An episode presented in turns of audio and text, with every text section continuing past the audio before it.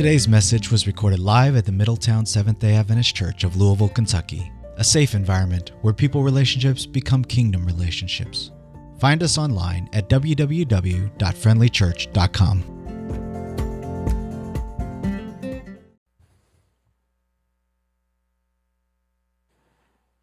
Happy Sabbath again, everyone.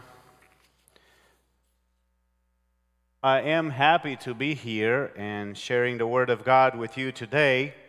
Uh, I've been blessed by the music. Thank you, ladies. Thank you, Tracy, for leading faithfully every Sabbath. Thank you, the Ohms family. I don't know, I, I wish you could see how uh, Lou is playing from the back his bass guitar. That's, that's really good. That's really good. You got to become creative. Well, we got to do some of these things when we all get together again. You know, I, uh, oh, when we all get together, what a day of rejoicing that will be, right? Looking forward for that, looking forward for that. And I hope and pray that will come soon.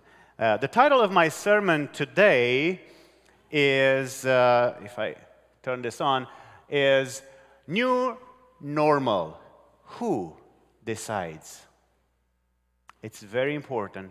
So I'm going to bow my head and invite you to bow your heads once again that invite the Lord to lead us in this spiritual conversation. Lord, um, we've worshiped and praised you so far in our service today. And as we come about to open your word to have you teach us about the days that we live in and the importance of things that we ought to consider, I pray that you will open our hearts and minds and help us to see the truth.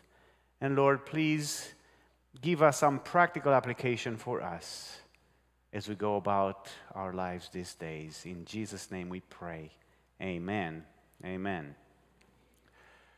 Charles Eisenstein said this We sense that normal isn't coming back, that we are being born into a new normal a new kind of society, a new relationship to the earth, a new experience of being human. I don't know about you, but I feel the same way like him. And uh, I am increasingly tired of the way we live life now. Uh, you may have heard of Zoom fatigue. Yeah, sometimes I get I get days when I spend over six hours on Zoom. And the fact that we watch people's faces and some are just sound, our brain makes double, triple, quadruple effort to concentrate and to make it happen through meetings. And when you have multiple meetings, that's hard. Not only that, but you may have become proficient now at, opening doors with your feet or turning the light off and on with your elbow? I look forward to getting back to normal. However, John Naughton, not John Newton, he's still from England, but his name is John Naughton, he said, oops. Uh, he said this When COVID 19 has done with us, what will be the new normal? There we are. In other words, when we are out of this crisis, what we're getting to is not back to normal, but going forward into a new normal. And media talks all over the place about this.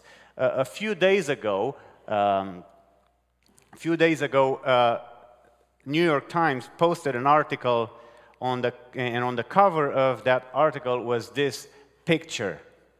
Uh, it is right in front of the City Hall in Paris, France, and under the, the, the, the, the picture, the photographer wrote, Alone at Paris City Hall. The article written by Max Fisher is entitled What will our new normal feel like? Hints are beginning to emerge. Wow. MIT Sloan Management Review had an article earlier this month. A long time until the economic new normal. Yeah, Mr. Benjamin Franklin needs to get his mask off, right? We need time for that. Well, Nicholas Eberstadt wrote an article for the National Bureau of Asian Research, and the title of his article was The New Normal Thoughts about the Shape of Things to Come in the Post Pandemic World. Thoughts about the shape? Like, what is shaping up? Well, a few things are shaping up. CNN reports that America, America's new normal will be anything but ordinary. And things like staggered school days and smaller class sizes, disposable menus and masked servers, empty stadiums and concert halls, tracking of location and personal information. That's scary changes at airports and limited restricted travel. Did you know that there are apps that are being created so you will know where to sit and you know that a patient that had COVID 19 is far ahead of you in the same airplane? Face masks, an everyday accessory. What will be the new normal? We wonder. NPR already started a newsletter called The New Normal. My friends, we've been living life on the edge recently with changes happening every week and every day, literally. It is estimated that we've made changes at the rate of one week for 10 years. In other words, as John Naughton says, we changed in one week what we would have changed in 10 years. Rapid changes. At one point, we were living life no different than the people of Afghanistan. Life is very uncertain. We don't know how tomorrow is going to look like, and we don't get enough news about today's changes.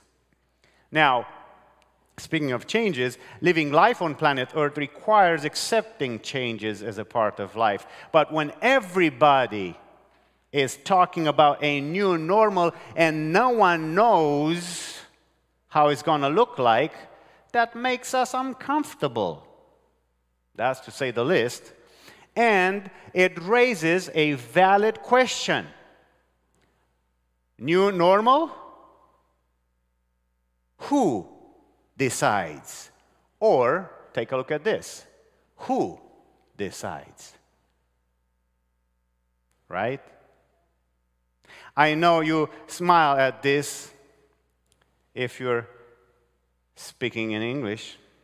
It works only in English. But seriously, who decides about this new normal that no one knows about? Is the World Head, uh, World Health Organization leader, the American president, the Kentucky Commonwealth governor. Who decides? Or should I ask, is there anyone we can trust who decides? Yes, it is. Definitely so. Otherwise, I would not be speaking here today. New normal? Who decides? The Word does the written word and the living word of God. Why the written word of God, the Bible? By the way, if you, if you never read the Bible or you don't believe it is the Word of God, just stay with me for a little bit. Why the Bible? because the Bible contains God's promises to us And in the Bible, you will find God's promises concerning our world. God's promises are in the Bible. A promise is when God promises something to us. How many such promises we have in the Bible? Well, the word promise itself occurs about 50 times in the New King James Version of the Bible. According to one account, comes from bibleinfo.com, uh, there are about 3,573 promises in the Bible. According to the dictionary of the Bible themes in Gateway, there are even more 5,467 promises in the Bible. No matter how you take it, there thousands of promises in the Bible. The Bible opens with a promise and closes with the promise. It's like bookends of the Bible. The first promise of the Bible says, And I will put enmity between you and the woman, and between your seed and her seed, with capital S. He shall bruise your head, and you shall bruise his heel. That's in Genesis 3, verse 15. And it talks about a Savior. That's the seed that will bruise the head of the devil. This promise was fulfilled in Luke 2, verse 7, Galatians 4 4, Revelation 12 5. And as I said, the promises in the Bible, they're like bookends for the Bible. They, uh, there's so many, but they're, they're uh, promises from the beginning to the end. The last promise in the Bible is found in Revelation 22, verse 20. He who testifies to these things says, Surely I am coming quickly. Amen. Even so, come, Lord Jesus. Wow. This one is the best yet to come. Maranatha, the Lord is coming. And we know that Jesus is coming soon because we recognize the times we live in by the prophecies about these days. Prophecies Jesus himself spoke about. In Matthew 24, we have Jesus on the Mount of Olives. Right before his uh, crucifixion, he meets with his disciples, and his disciples are concerned about what's going to come, what's going to happen. And he asked him, how is it going to be before you come? And you can read the entire chapter. I'm just going to deal with a couple of verses here. Verse 6 and 7 of Matthew 24. And you will hear of wars, says Jesus, and rumors of wars. See that you are not troubled. Why? For all these things must come to pass, but the end is not yet. It is time of the end, but not the end of time. Not yet. Verse 7 For nation will rise against nation and kingdom against kingdom, and there will be famines, pestilences, and earthquakes in various places. Famines. 822 million people suffer from malnutrition, uh, undernutrition, uh, nutrition, and hunger related diseases. And think about this 9 million people die each year from hunger and hunger related illnesses. Now, pestilences. What is a pestilence? I know it's more of a King James word. I know when I came to US, I was like, what is a pestilence? If you have that question, here it is. A pestilence is a fatal epidemic disease. Well, do I have to say anything about pestilence these days? what we live is not even epidemic, it's pandemic.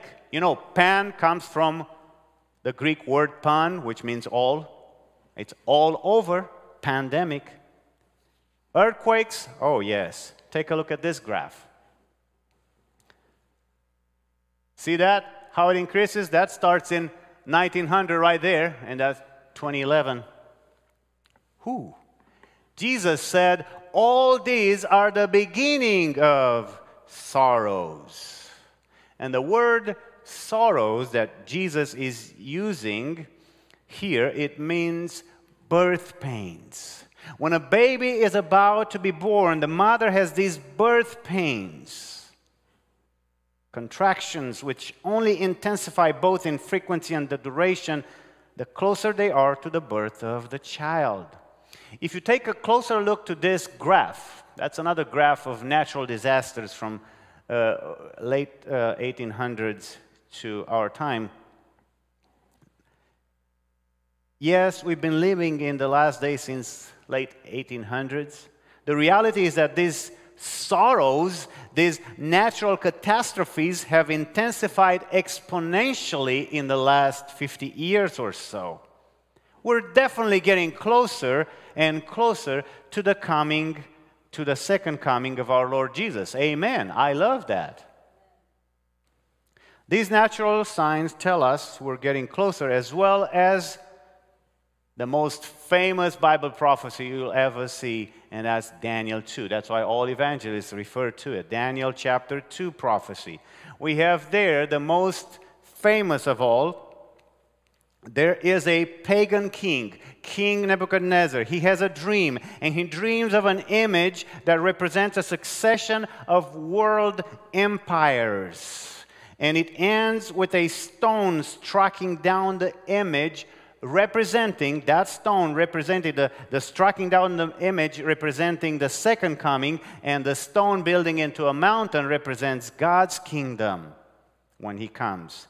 If you look at that Bible prophecy alone, Daniel 2, you realize that the succession of the empires mentioned there has come to pass, have, have come to pass. All have come and gone. We're living in the fifth Eh, oops, I meant to do something else, but I guess I missed it. Yeah, we're living, we're living into the feet of that image. What did I do? Yes, there we are. Press the wrong button. Don't do that at home.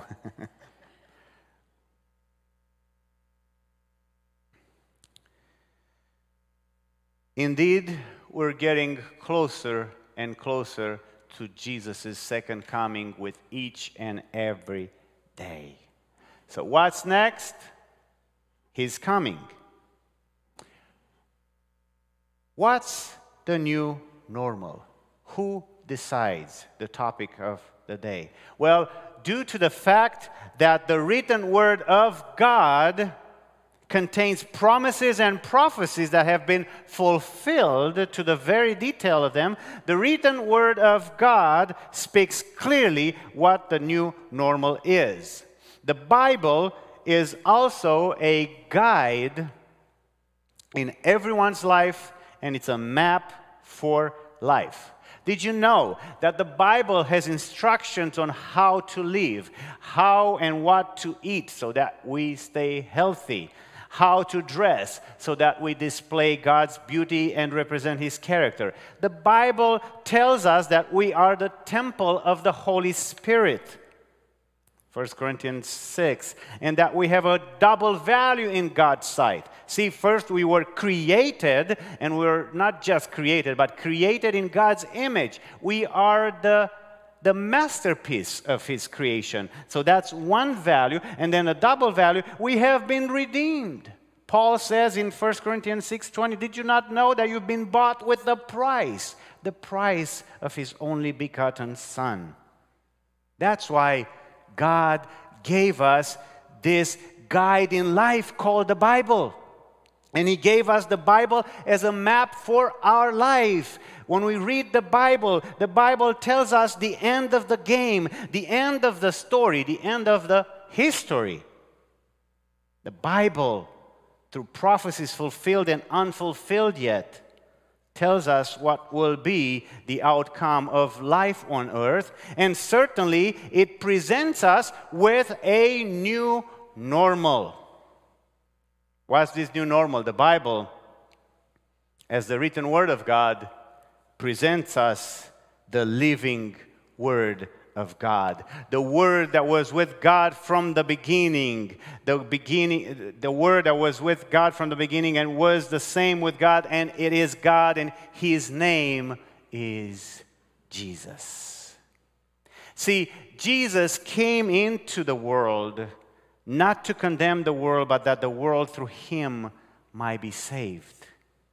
So when we speak about a new normal and ask the question, who decides? The answer is this word decides. His name is Jesus. So you may ask, well, why does Jesus decide the new normal? Well, let's answer that question for several reasons. I can only name three. First one, Jesus has authority. See, after preaching the Sermon on the Mount, Matthew recorded the reaction of those in Jesus' audience. And this is how they reacted to his sermon. They said, And so it was when Jesus had ended these sayings that the people were astonished at his teaching, for he taught them as one having authority. He was teaching and preaching with authority. Then, Matthew chapter 8, it's kind of like the hall of fame of Jesus' authority on earth. In this chapter, we have Jesus healing all types of diseases. People felt powerless in the face of these diseases, these illnesses, and, and, and, and Jesus heals them. Jesus heals sickness and disease. Jesus also is calming a storm that night. He has authority over nature, and he even has authority beyond our natural order. By the end of the chapter, he has authority over spiritual order when he liberates a demon possessed man possessed by thousands of demons and he, he, and he heals the demoniac with only one word. He said, Go to the legions of demons. And they went into that herd of swine. Wow. Jesus has authority. Matthew, Mark, Luke, and John, they all reported on Jesus' authority. Now, where did he get his authority? Jesus testifies himself in Matthew 28 18, he says, All authority has been given to me in heaven and on earth. This authority that Jesus has comes directly from the Father. So, who decides? With so much authority, Jesus does. Jesus not only has authority, he has the title. He is entitled. Uh, John 1, verse 1 In the beginning was the Word, and the Word was with God, and the Word was God. Jesus has the title as God. Colossians 2 9 says, In him dwells all the fullness of Godhead. No one has seen God at any time, John says. The only begotten Son who is in the bosom of the Father, he has declared him. And then a few chapters later, John 17, 3, and this is eternal life, that they may know you, the only true God, and Jesus Christ, whom you have sent. So God the Father sent God the Son into the world. Why? To live and to die. The only two possibilities, and Jesus accomplished them both, and even more. See, Jesus lived an ex- exemplary life. He is a model of living, he is an example. He was compassionate. He prayed day and night. He helped his earthly father in his in his wood shop. He loved everyone, never sinned against anyone, never hurt anyone, and he eventually ended up dying the most shameful death for his time, crucified on the cross. And if that would have been the end of the story, it would have been a, re- a remarkable life. But Jesus is not in the grave, he is risen. That's why Jesus has authority. You know, speaking of a new normal, who decides? Jesus decides. He has authority, he has the title of God, he is God, and Jesus decides because he lived. He lived the new normal. See, we used to think and speak uh, of Jesus as being radical. But today, I want to challenge you, to challenge your thinking, and instead of looking at Jesus as radical, we need to look at him as normal.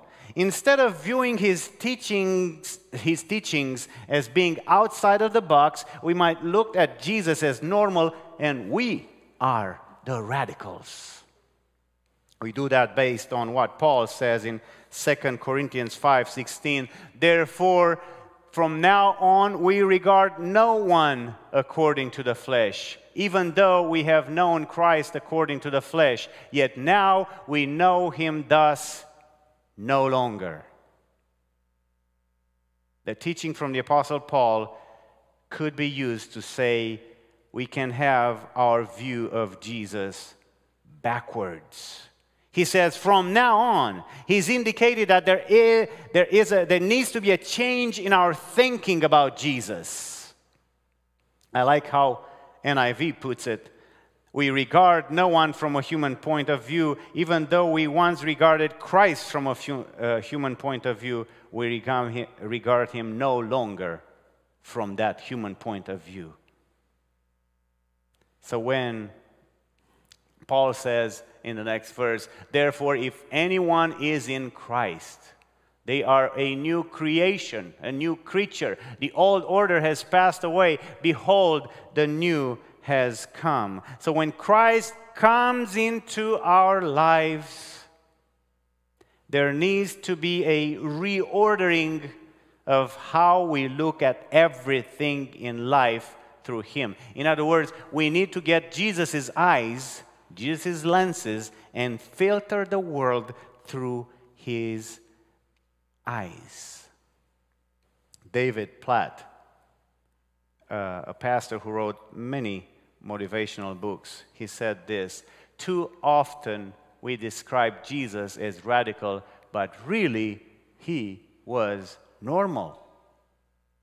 Somebody else said, in a sense, Jesus was a sane man, a sane man that entered an insane world. We have our view of Jesus backwards, my friends. He is often described as a radical. Preachers write books about living radical like Jesus, but he is normal. We are not. And Jesus calls us to be normal like him. In the Sermon on the Mount, Jesus said, be perfect as your heavenly Father is perfect. That's normal. Perfect means whole and complete. Our goal is to seek for our lives to be like Christ and see that as normal, not as radical goal, not as a super spiritual goal only a few can reach. Do you know? Do you want to know what is not normal? Well, Paul describes that as well, and he does a very good job at it. Romans 7 15. He says, I do not understand what I do. For what I want to do, I do not do, but what I hate, I do.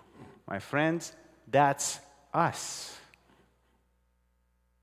There are teachings from Jesus' life that are supposed to be a norm for us but we resist in doing, in doing them. New normal? How about the normal life of Jesus? What about prayer life? Praying not to us, but to communicate with our Creator. Prayer for the sake of conversation with God. Could that be your new normal? How about forgiving others?